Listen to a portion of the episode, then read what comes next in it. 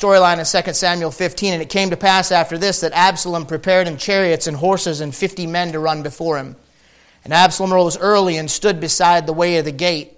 And it was so that when any man that had a controversy came to the king for judgment, then Absalom called unto him and said, Of what city art thou? And he said, Thy servant is one of the tribes of Israel. And Absalom said unto him, See, thy matters are good and right, but there's no man deputed of the king to hear thee. Absalom said, Moreover, Oh, that I were judge in the land, that every man which hath any suit or cause might come unto me, and I would do him justice. And it was so that when any man came nigh to him, he did him obeisance. He put forth his hand and took him and kissed him. And on this manner did Absalom to all Israel that came to the king for judgment. So Absalom stole the hearts of the men of Israel. And it came to pass after 40 years. See that? You know what they tell you? There's an error in your King James Bible right there. Because it wasn't 40 years. Absalom had not been home 40 years. But actually, when you run the cross references, you find out that 40 years ago, David had a wife that got pregnant with a little boy named Absalom. That Bible in front of you is perfect. And the stupid scholars that can't run cross references will look at that stuff and say, see, there's a mistake in the Bible, start making you doubt the Bible in front of you. God wrote it like that on purpose to see whether or not you'll believe God and study to show yourself approved unto God or start criticizing it so you can throw it out and live however the heck you want to live.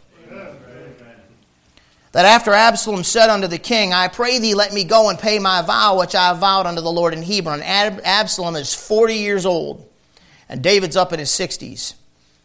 He's old enough to know better than to do what he's doing.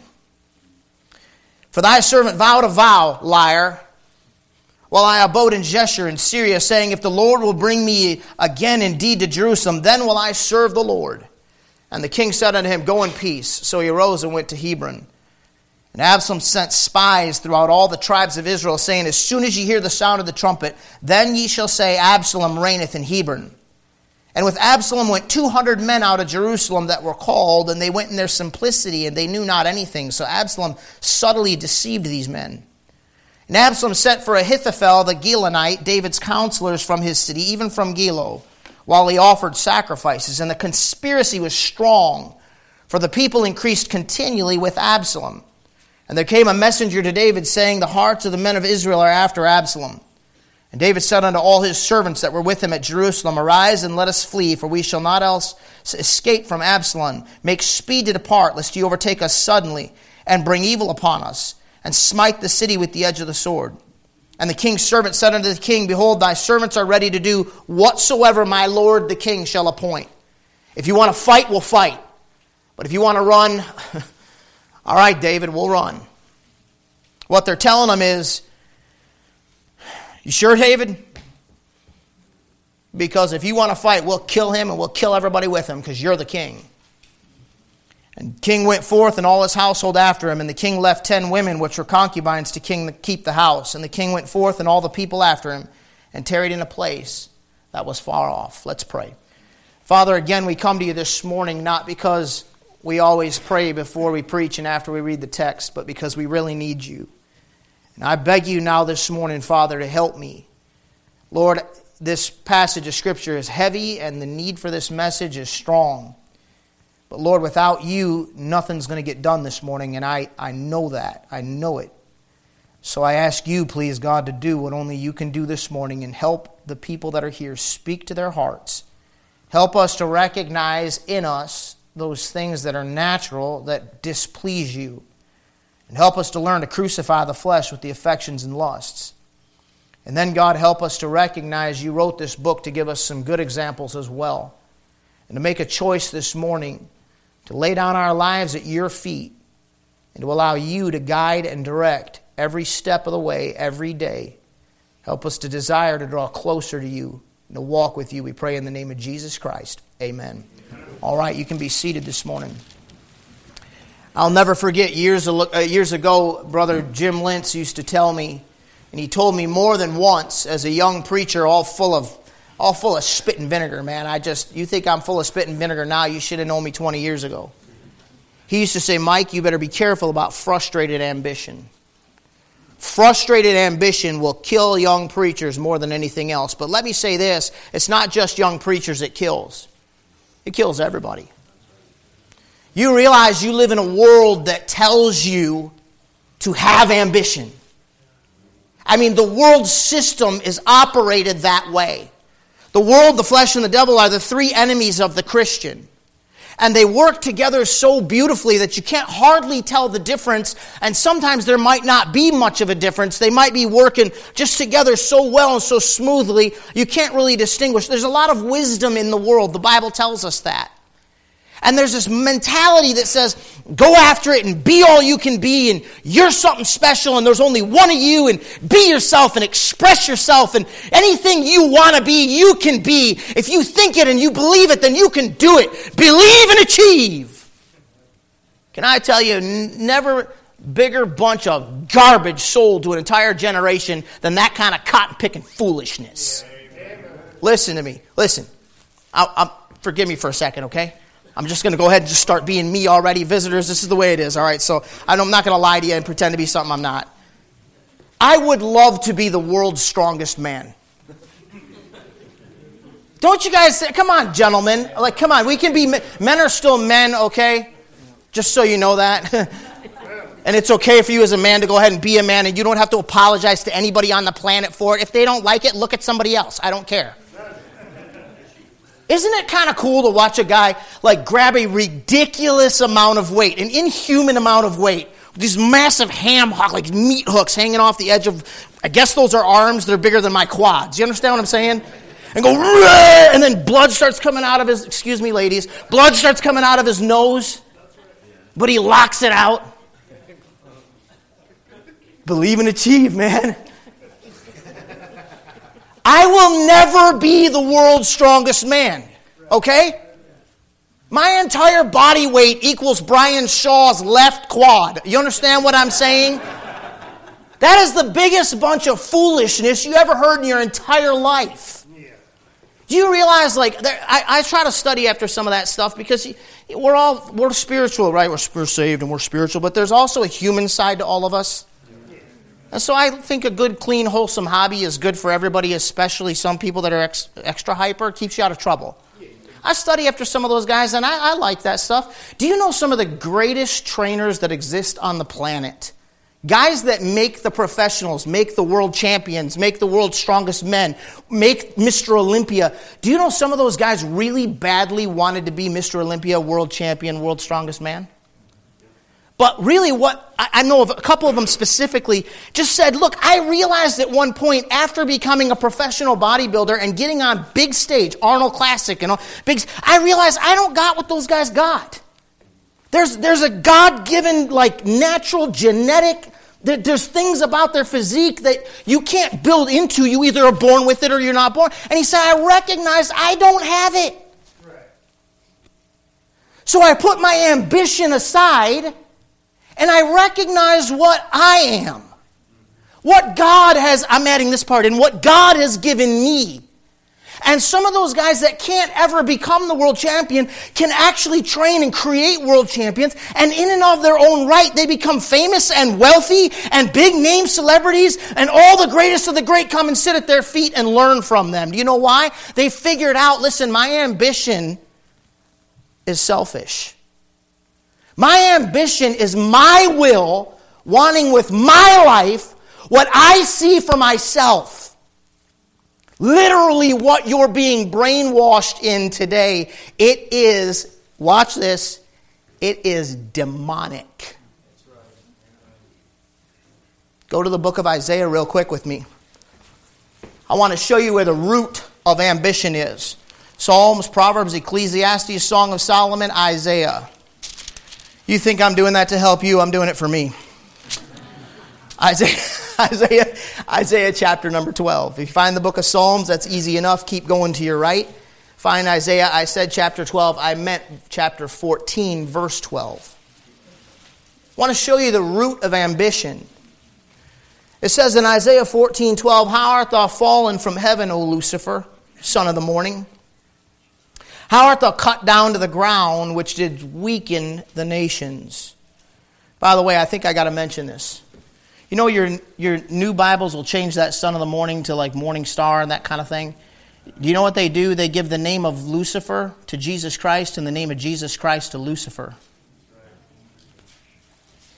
Anyways, I can show it to you in, in better detail later, but just put that in the back of your head. This is an easier to understand translation. Oh, I'll bet it is. Serpent's more subtle than any beast. I understand this one better. Good, and you're missing what God has for you. How art thou fallen from heaven, O Lucifer, son of the morning? How art thou cut down to the ground, which didst weaken the nations? For thou hast said in thine heart, I will ascend unto heaven. I will exalt my throne above the stars of God. I will sit also upon the mount in the congregation in the sides of the north. I will ascend above the heights of the clouds. I will be like the Most High. You know what Lucifer's problem was? The first time sin ever appeared in all of eternity, it was not even the garden. It was Lucifer in a perfect place, in perfect fellowship with God, filled with the gifts of God, the most beautiful, gifted, and powerful being God had created outside of God Himself. It was Lucifer. And you know what the first sin was? It was ambition in Lucifer to be something God did not make him to be. And what happened to him? Yet thou shalt be brought down to hell to the sides of the pit. You know what ambition will do for you? It'll destroy you. Back to uh, 2 Samuel chapter number 15, one of the greatest types in the Old Testament of the Antichrist himself is Absalom. What he has is he's got a tremendous amount of ambition in him. Now, give me a second here to put a parenthesis in here. Do you know you ought to have a certain level of, I want to be the best that I can be? Not all ambition is necessarily sinful ambition. Do you, do you understand that? You live in a sloth generation as well. While they're being told you can be anything you want, they sit around and don't go to work. You, you ought to want to do the best you can. Sinful ambition is when you're not happy with God's will for your life. Sinful ambition is when you want to be something God did not create you to be. Sinful ambition is when you want yourself exalted and recognized. Actually, the dictionary, Webster's 1828 dictionary definition of the word ambition is desirous of power, desirous of honor or office, desiring superiority or excellence. You want to be better than somebody else. It's eager for fame, showy. You, do you not see how that's our entire generation? Everybody wants to go viral. Everybody's showing off all the time. You know what that is? It's sin in the human nature. We need to watch out for this ambition because, listen, it destroyed two worlds already. It has destroyed the original creation. It's destroying this world, and you have not seen the worst of it yet. And it was all rooted in somebody that wanted ambition, wanted exaltation. You know what I've seen destroy churches? You know what I've seen destroy families? Destroy Christians in their individual walk with Jesus Christ? Ambition. That old man knew something when he said, Boy, you better watch out for frustrated ambition. He was telling me to watch out for it in myself. And boy, did I ever recognize it after he pointed it out. And he wasn't too nice about it either. But that's how it stuck in my head.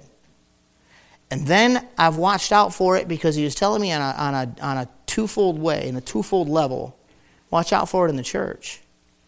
And boy, have I not seen it. And it's how we're wired.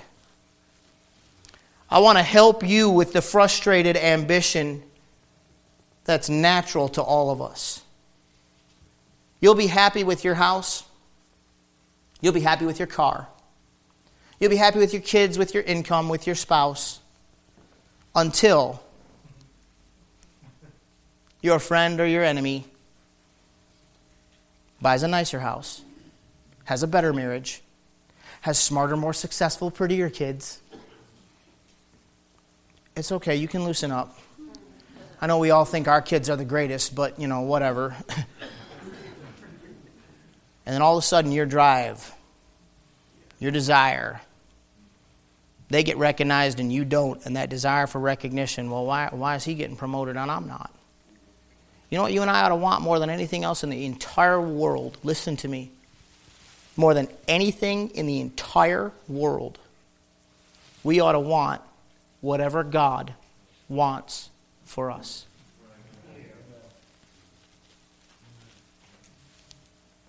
What do you want out of life? Nothing but God. Do you know God knows what you can handle? God knows what you need. I don't want one more dollar than I can control God's way. I don't want one more church member than I can feed and pastor God's way. I don't want one more vehicle than I can take care of God's way. Do you understand what I'm saying? We ought to have this. It's what I tell a lot of people. You ought to take the checkbook out, write the check to the Lord Jesus Christ, leave the box blank, leave the line blank, sign it, and give it to Him. And don't be disappointed what he, put, what's he, what he puts on there. It's His life that you're living. Three things in the passage. First of all, so we don't wind up like Absalom. How did Absalom get here? he failed to protect his heart. Proverbs chapter 4, verse 23 says, Keep thy heart with all diligence, for out of it are the issues of life. Absalom failed to protect his heart. He had grown bitter, he had grown angry, and he had grown vengeful because of the injustices that went on in his life. And every last person in this room has injustices that have happened and will happen in your life. I'm telling you right now. And listen, the closer we get to the coming of Jesus Christ and the more this nation falls away from God and Bible and biblical principles, and even the church today has literally taken the Bible and kicked it out. How dare you? How dare you preach against the sin of the world? How dare you preach against fornication? Let alone homosexuality, trans, and all the rest of the stuff that's going on. Why do you bring that up? Because your kids are getting brainwashed everywhere else they go with it. They're getting desensitized to it. It's absolutely everywhere. If I don't preach against it, what do you have backing you up besides you? It, this thing's getting worse. Do you understand what I'm saying? We got to be very careful to guard our heart because sin is painful. Sin brings pain. It brings heartbreak. It promises you pleasure. It promises you satisfaction. And yeah, it's a little fun for a minute or two, but it is so destructive, it'll rip everything apart and leave you helpless, tied up and stuck. And the problem is, you can live as holy as you want, do as right as you want, but you can't control the decisions other people make. Not even your own kids. Yes, control them when they're little. Please, for the rest of us. But there comes a point where they got to make their own decisions.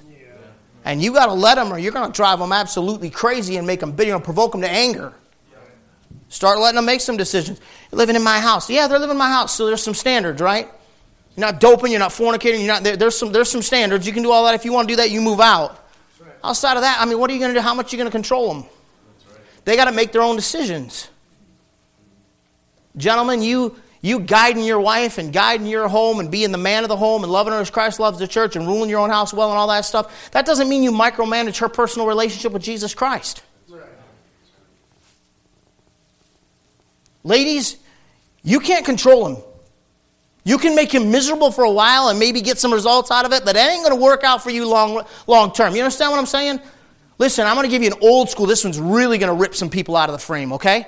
I'm not trying, I'm not trying to be mean. I'm not, it's just reality. If a man don't rule the roost, he will fly the coop. That's an old one from Dr. Ruckman back in the day. And that's the truth. You can't control everybody else. And as a result of sin in the world, you're going to have your heart broken. It's your response to that heartbreak that determines whether or not you mess up or stay close to the Lord, whether or not you become an Absalom or you become a David. Absalom got bitter, he got angry, he got vengeful because something had happened and it wasn't right. Here's the issue. Watch how layered this gets. Not only does he have a legitimate problem with Amnon, Somebody told me last week, man, I have more compassion for Absalom than I ever have before. You know, I heard you talking about, like, yeah, for sure. I mean, he, he raped his sister. It was Absalom's full sister. It was Amnon's half sister. Amnon rapes his sister, a violent, ridiculous, wicked man, then throws her away. Hey, according to the Old Testament, here's how it works. If a man violated his sister like that, that man was to be exiled out of Israel incestual sins, they said, do not put up with that in this nation. And when you find out incestual sins go on, those people guilty, get them out. Don't have them. He was to be kicked out of the nation. Did David kick him out? The man after God's own heart, the king? I was a son. And like Brother Lynch said, besides watch out for frustrated ambition, I'm just passing on to you what was given to me, okay? So this stuff I repeat myself on, it's because he repeated himself and it stuck with me and it's helped me. So I'm hoping to help you. You know what he said? Blood's thicker than the Bible. You know what a rare gem it is when you find a Christian that will side with truth against their own family? You got no idea how much respect I have for somebody that says, I love my kid, I love my spouse, I love my mom, I love my grandma, love my auntie and uncle and all the rest of that stuff, but they're wrong. Even David himself kind of got weak on that one, and it was because of his own personal guilt. It's because he knew, man, well, I messed up. God was merciful to me, now my kid messed up. I wonder if it's because of my testimony that caused my kid to do that. I, I, I, I can't. Yeah, but listen, God's the one that dishes out the grace and mercy when he feels like it, and God's the one who judges. And when the law said this is what happens when a man does this, Amnon did not have the heart David had. He had sin in his heart, and David had sin in his nature. Different thing. David repented and got it right. Amnon didn't. David failed to do what God said he should do. Number two, according to the Old Testament law, if a man rapes a woman that's single, he is to marry her and take care of her the rest of his life, and he's not allowed to ever put her away. He's not allowed to ever divorce her. You wanted to violate her? Now you take care of her and you treat her good until she dies or you die. Did that happen? No. Didn't happen, did it? If the woman is betrothed, if she's engaged to be married and a man rapes her, you kill him. Aren't you glad you're in the New Testament? You get to pay their bills forever while they sit in jail for a few years. Back then, that was how God handled it. And guess what Absalom saw? Complete injustice. Hey, listen, nothing will get you worse than when you're serving the Lord and you're going to church and something wrong happens. Lord willing, not on that kind of a level. Something wrong happens, and you know the right thing to do, but the right thing is never done and you sit back hurt, and it looks like the person that tore your life apart is being blessed. Because their ambition is going to present their life to you as though they're happy and they're successful and they're doing great and they know you're looking. Some of you need to just go home and get on your social media. I know we're not ever going to get everybody off of social media. It would be great if we could. But literally, nowadays, like businesses run that way, force employees to be on it. So we're never going to get everybody. It's a reality that's here, but it's an extremely dangerous and destructive reality. Some of you need to go home and unfollow some people because you're just hurting yourself. You're not protecting your heart. You need to quit looking at their stinking life. You need to quit looking at what they're presenting to you to be reality when it ain't reality. They're literally 10 to 15 pounds heavier than they're showing you they are. And I'll guarantee you they're 10 to 20 years older. You understand what I'm saying after you hit a certain point, anyways. You need to protect your heart. You need to realize that life isn't fair. Stop trying to make everything fair all the time. Hey, Jesus is going to do that when he sits on the throne in Jerusalem and we're looking for his coming. Cheer, my comrades, cheer. But until then, you better prepare your heart. Because the devil will use that stuff to rip your guts out, rot your soul, and get you frustrated. What's happening is you got an ambition for things to turn out in a way they're not turning out. Yeah. I always say it it ain't what you thought it is. I'm really not, I have more information. I maybe need to get more information, but it really is the truth. Life is tough.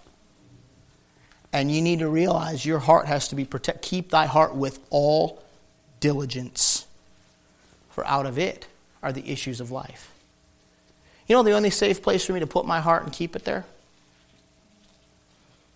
Follow your heart. You can't control love. Love is love, don't judge. Well, that's all a bunch of psychobabble. Yeah. You understand that? That is psychobabble. That is foolishness. That's a complete, absolute, and total lie. Love is a choice. Jesus Christ laid down his life for his enemies. Greater love hath no man than this, than that a man lay down his life for his friends. Jesus died for his enemies. God is love. He understands love. And he sent his son to take our sin on himself. It was a choice. You weren't very lovable, and neither am I. Look at my face. It's a choice. God is love. The essence of, the origin of, the meaning of, the definition of love is God, and He chose to love you. And He chooses to love sinners that hate Him. Protect your heart. Well, I just don't love each other like we used to. Stop. Stop not loving each other. You choose it. You better protect your heart or you'll wind up messed up. And what the essence of those disappointments are is I wanted a different thing for my life. I wanted a different outcome, and God's not doing it the way I wanted it done. My will. I think that should be. Okay, Absalom. You're going to mess up. Absalom overstepped then and took matters into his own hands. The more you see the injustices not being fixed, the sooner you're going to do something God doesn't want you to do. Absalom said, Okay, if dad ain't going to deal with Amnon, I'll deal with him. All right, if God's going to let him get away with that, I'll end him. You understand, you understand nobody gets away with anything. You cannot out chess play God. He's the master chess player. He knows exactly what he's doing. And when you overstep to bring justice to something that's bothering you because it's not turning out the way you want, you start messing with God's plans. We talked about that already, messing with God's business. Now, thankfully, in the New Testament, we're to submit to every ordinance of man, right? And if somebody goes ahead and rapes somebody, guess what we do? The will of God, the revealed will of God, according to the book of Romans, chapter 13, I believe it is. We call the police. You don't let somebody get away with a crime like that or a sin like that and then hide it under, well, we're just going to let God handle it. No, God told you how to handle it in the New Testament. We having fun yet? I'm not talking about letting people get away with that kind of thing. I'm talking about when somebody's hurt you, it's not turning out right, it ain't fair, and it looks like God's blessing somebody that's done you wrong. You ever been there? Yes. I have. Boy, you start looking at that thing going, I want God to bless me because I want to rub it in their face. You never say that, but that's exactly what's going on down deep in your psyche. And God's like, You ain't ready to be blessed. So you take matters into your own hands. Absalom had become vain and self centered. Look back at chapter number 14. Look at verse 25. This is what happens when you don't protect your heart. You grow bitter, vengeful, and angry. You overstep and take matters into your own hands, and you become vain and self centered. But in all Israel there was none to be so much praised as Absalom for his beauty. From the sole of his foot even to the crown of his head, there was no blemish in him. He never had a zit. Not a mole, not a zit, not a freckle. He was a beautiful man. And he started thinking it was him. He'd have his hair cut every year and he'd pull his hair, he'd weigh it when he'd cut it. I forget what it was. It said how many how much weight it was. I think it come out to like three to five pounds or something like that. Lot of hair, man. Beautiful, thick head of hair. You know what he was? He was vain and self-centered. Anybody getting the application to this society? We've taught our children to be that way. Yeah. We've taught them everybody's a celebrity. You can be whatever you want. It's all about you. Facebook, YouTube. It's all about you all the time. Listen, if you've got some gift, where do you think you got it from? I'll put it this way. This may be offensive too. Why weren't you born in some sandy desert somewhere in the Middle East with a towel on your head? Why weren't you born in a hut in Haiti? How did you get here? Oh, before you were born, you and God negotiated, and He recognized how awesome you were, so He let you be born in the United States of America and gave you everything you got. What do we have that we didn't receive? If you are better looking than everybody else and more gifted than everybody else and a better athlete than everybody else and you're so much smarter than everybody else, do you not realize that God could take that away way faster than you ever got it? You're not as important. You guys know I love you, right? I really, I mean that from my heart. But you're not as important as you think you are. You're not as special as you think you. There are billions of people on the planet, and a lot of them are better looking than you.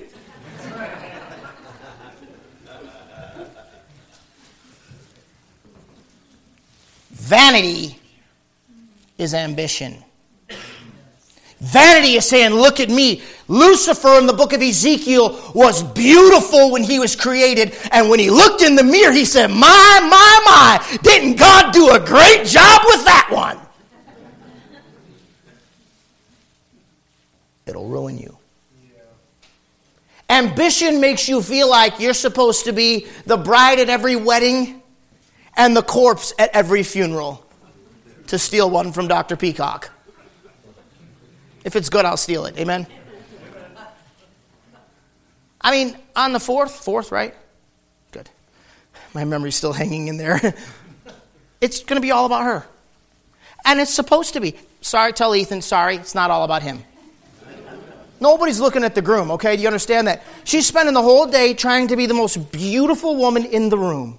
She's going to have the prettiest dress, the most. She's trying to get herself ready to present herself to her groom, and all eyes are going to be on her, right? How dare you walk in in a wedding dress on her wedding day? See? But, but I need to be the center of attention. Everybody needs to say hi to me. I mean, you're standing by the casket, and as they're going by, you're making sure that everybody sees you, you know? I'm having a really hard time, and I got a lot of problems, and I need you to pray for me. We're really struggling right now. We just have all these, it's been so hard on us lately. You're not supposed to always be the number one. Once in a while, somebody else might be more important than you. Somebody else might have a bigger need than you. Every once in a while, it's okay for the prettier and the more popular person to go to the dork, you know, the weird one that nobody wants to be around, the goofy one that makes everything kind of awkward. Like, do we laugh at that joke or do we not laugh at that joke or do we smile? You know what I'm saying? And just say, hey, how you doing today? But ambition is going to make sure that you know that you're on top all the time and everybody recognizes how great you are.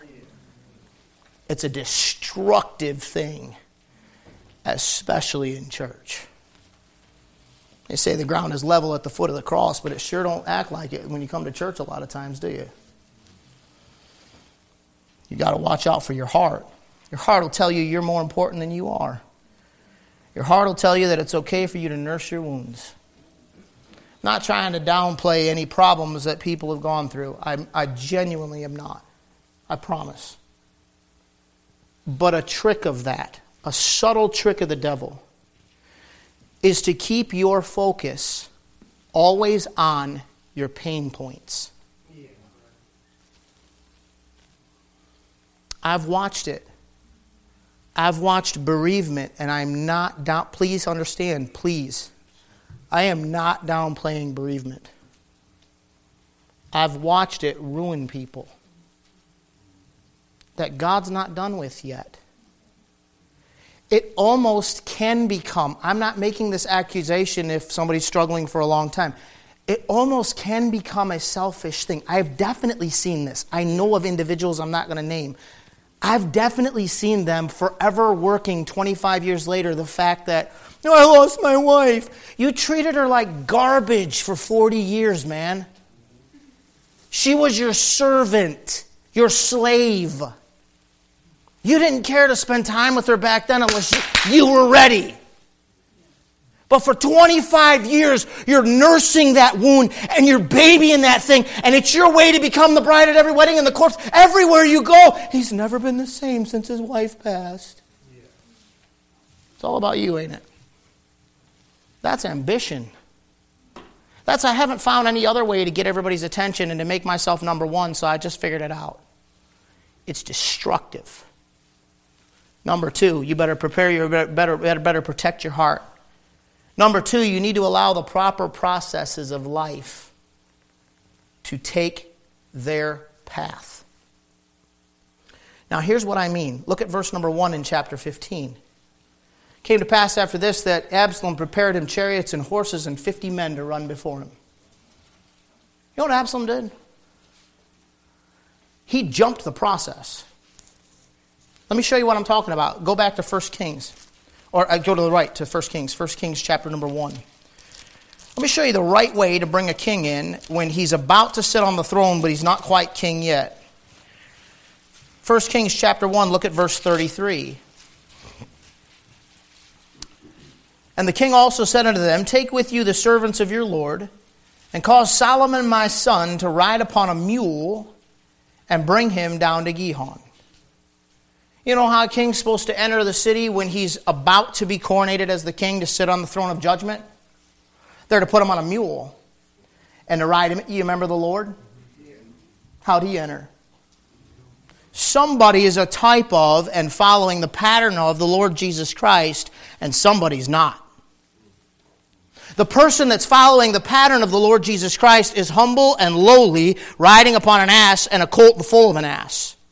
He's entering into something that God's prepared him for. He's put the work in, he's put the time in, and God has proven that that is the man that I want. So God set him up. Of all the sons, of all the men in the kingdom, God said Solomon's going to rule on your throne. So put him on a mule and ride him in there before those people as an example of a man who's going to use his position to serve other people rather than make himself the center of everything all the time. Put him on a, on a mule and ride him in there humbly. That's the right way to come in. You know what Absalom does? Just like the Antichrist. He gets him a white horse, he gets him a bunch of guys. He says, I'm ready. Takes 40 years to make a message because it takes God 40 years to make a man, and I'm 40 years old. It's my time. I've earned it. I've washed those feet long enough. I've washed the hands of Elijah long enough. I've done my time. I'm ready. I've learned it all. Give me a horse. Going in there to set up my kingdom. He jumped the process. You can go ahead and think it and be it all you want. And even if you're successful, that does not mean God put you there. Do you want success in life that God doesn't give you? No. Do you? Go ahead. Follow the pattern that you see all over the TV and all over social media and all over the internet. Follow their pattern. See how many of those people actually have found joy, actually have found fulfillment, actually have found a good, loving environment and a strong psyche and a strong heart and a great future. They're miserable. Fame and money will not make you happy. Power, promotion, it ain't going to do it for you. You need God. That's right.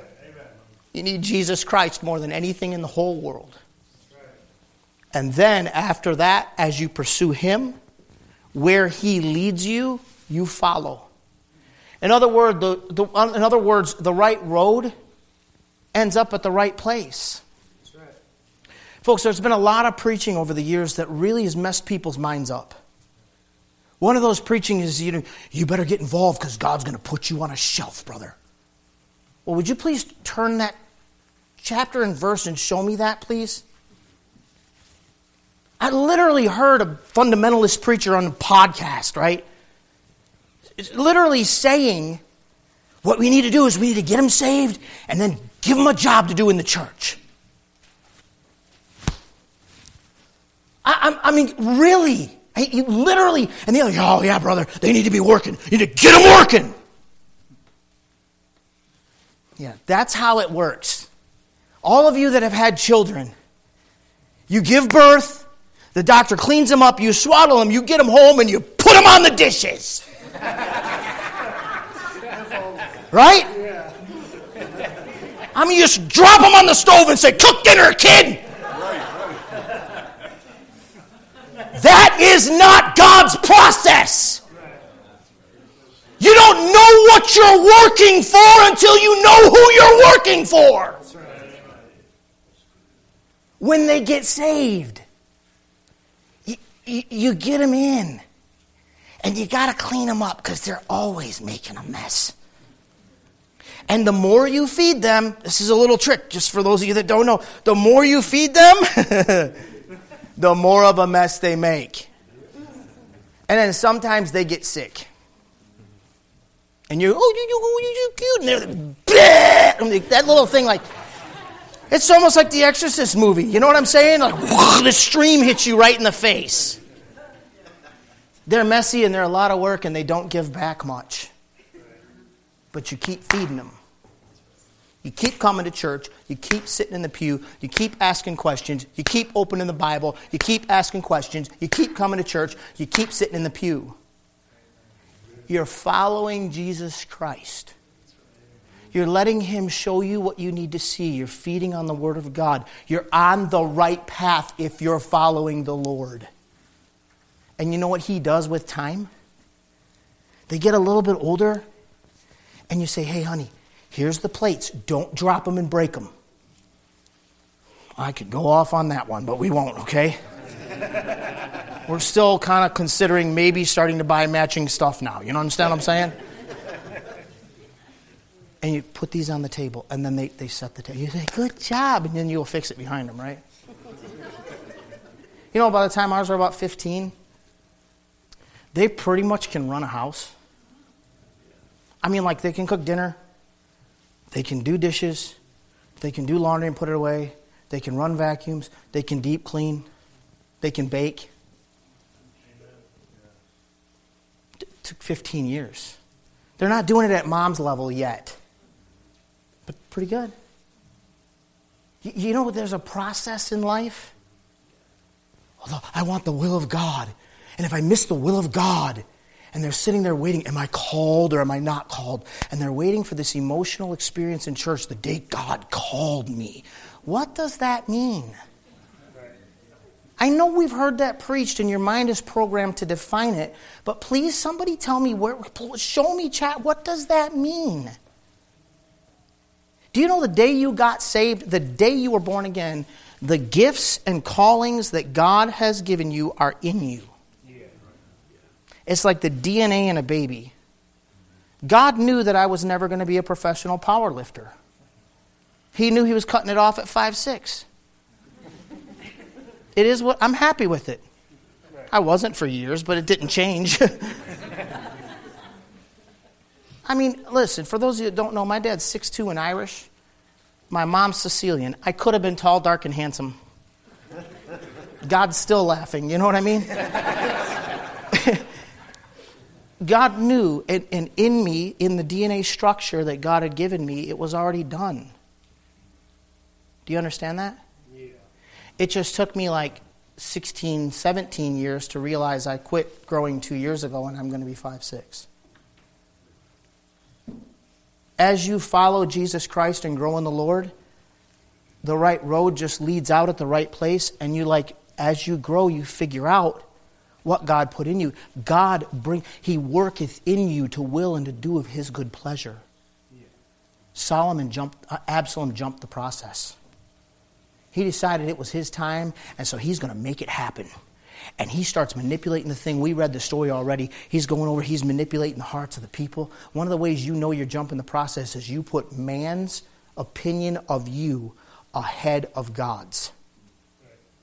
He's over there. He's, oh, hey, man, I'm so glad you came today. You know, the preacher's busy. He's in a meeting right now. He's always got these meetings, but, but you matter. You matter. I know he didn't know. Hey, I know the preacher didn't say hi to you, but I just wanted to make sure that I shook your hand and told you I'm happy to see you today. If there's anything I can do to help you, you just let me know. And he's like, and he's doing obeisance. He's, hi, how are you? Good to see you. He's so humble and he's so sweet. He's a demon. He's he, every last one of those guys. He'd their throat just like that and watch them bleed out, dump them there. Hey, look, lady, that's your husband. He's as, he's as wicked as they come. But boy, he's making sure that everybody likes him. He's making sure he's popular.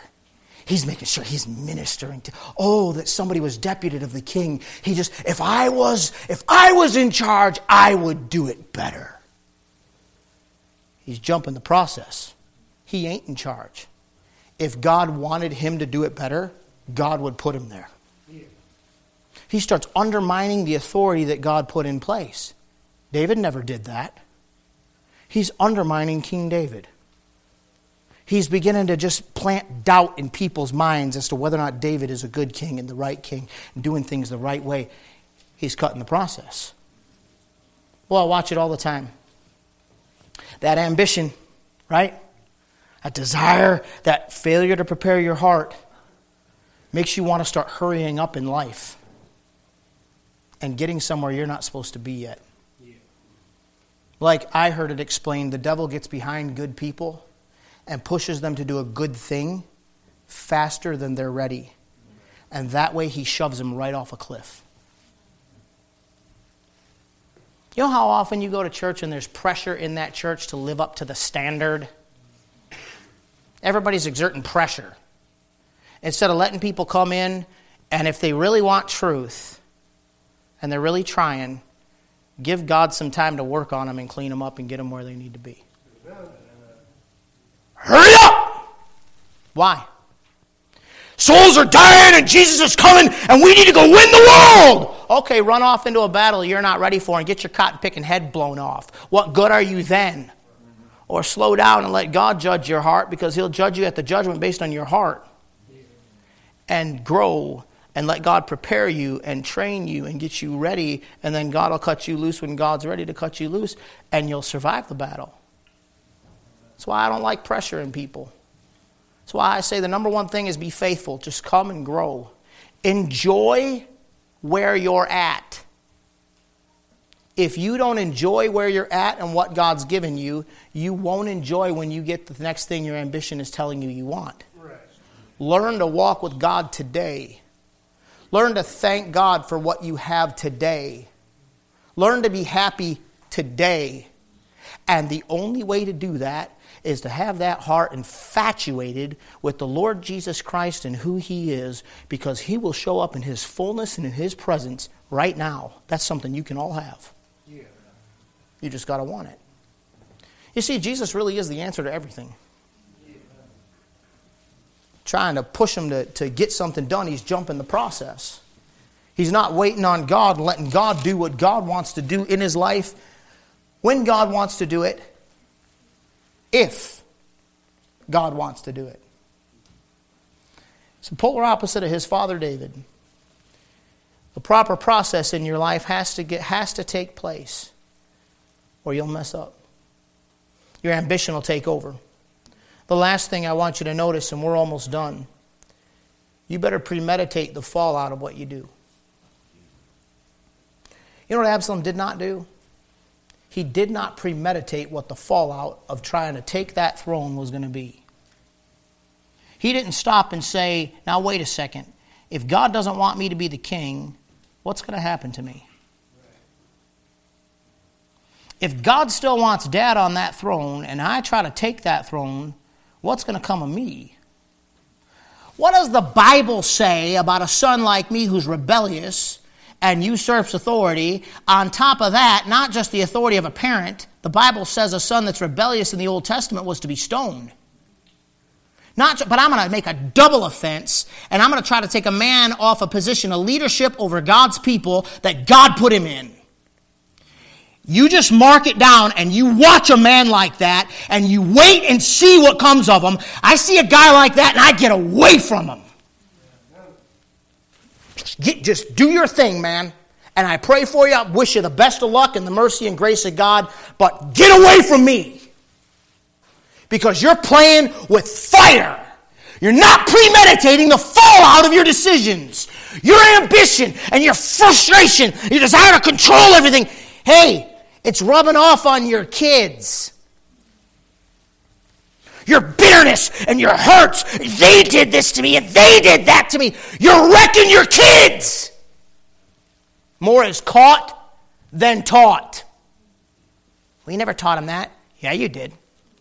Oh, I never said that one time. You lived it.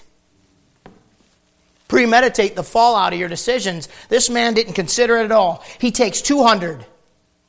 David has how many in the passage? David has 600. I told you he's a type of Lucifer, didn't I? A third of the stars of heaven. I got that's one. I got half a dozen or more I could show you. This man is a type of the Antichrist. But look at King David. I want you to see the opposite of this man.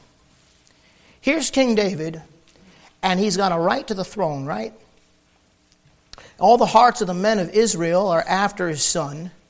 God's put him on the throne. God's proven that God wants him on the throne. Look at verse 14. David says, Arise and let us flee, for we shall not else escape from Absalom. Make speed to depart, lest he overtake us suddenly and bring evil upon us and smite the city with the edge of the sword. You know what David said? If I stand and fight that boy, these innocent people are going to die. He premeditated the fallout of his decision. David literally said, If I fight for what's mine, innocent people will get slaughtered. Let's go. Oh, David could have fought. Don't you kid me. And David's men would have smoked Absalom and his men. Absalom didn't have the hearts of his men, he manipulated them and lied to them. David had the hearts of his men. Those men would have died on a battlefield for their king. You do not want to fight a man who's willing to die. You understand what I'm saying? There's like tough guys, and then there's like legit. A legit tough guy, do not start a fight with him unless you're willing to die or kill him. You understand what I'm saying? You willing to kill? You, you're a tough guy, huh? You're going to kill him. You, you ready to kill him? Okay, then fight. That was David's men. They would have obliterated Absalom and his fellows. But guess what? David said, I don't want those kids to get hurt. I don't want those women to get hurt. I don't want those widows. That's a good leader right there. You know how David could be like that? Even when he had a just reason he could be like that because look down with me, if you would please, at verse number 23. And all the country wept with a loud voice, and all the people passed over. The king also himself passed over the brook Kidron, and all the people passed over toward the way of the wilderness. And lo, Zadok also, and all the Levites were with him, bearing the ark of the covenant of God. And they set down the ark of God, and Abiathar went up until all the people had done passing out of the city. And the king said unto Zadok, Carry back the ark of God into the city, if I shall find favor in the eyes of the Lord. He will bring me again and show me both it and his habitation. But if he thus say, I have no delight in thee, behold, here am I. Let him do to me as seemeth good to him. David said, I'm not going to take a chance on hurting those people. He said, Get that ark back where it belongs. You know what David's doing? In the middle of his problem, he's taking care of God's business. And he's letting God take care of his business. Take that ark back where it belongs, and he said, If God wants me on the throne, God will put me back on the throne. But if God don't want me on the throne, then I don't want the throne. You see, you see David? He had one ambition. His one ambition was God. That meant you took what was the most precious thing he had and he'd sacrificed for and worked for and prepared for and waited for and suffered to get, and you rip that out of his heart and life. You just shred everything he built. You take his house, you take his cars, you rip his family apart, violate his 10 concubines on the roof in the sight of the sun. You just wreck everything he's got. And he goes, Yeah, you know, I'm reaping what I sowed. And if God really gave me everything I deserved, it'd be worse than this. And if God loves me, God will put me back. And I'm going to make sure nobody else gets hurt because I've hurt enough people with my stupidity over the years. Well, that's my testimony. I've hurt enough people. I don't want to hurt anybody anymore. I don't want my ambition and my drive and my desire to hurt. I want to help people. But you can't get there without making God number one. He's got to be number one. And the second he falls from that position in your heart, you go right back to being Absalom that fast. Now, watch this, and we're done. We'll close here. Look at verse 32. Came to pass when David was come to the top of the mount where he what? He worshiped God in the middle of his problem. You see, back in verse 30, he goes up the ascent of the Mount of Olives. He's following the pathway Jesus Christ followed, and he's wailing, he's weeping and wailing. Just like the Lord, he's following the same pathway Jesus followed, and he's crying.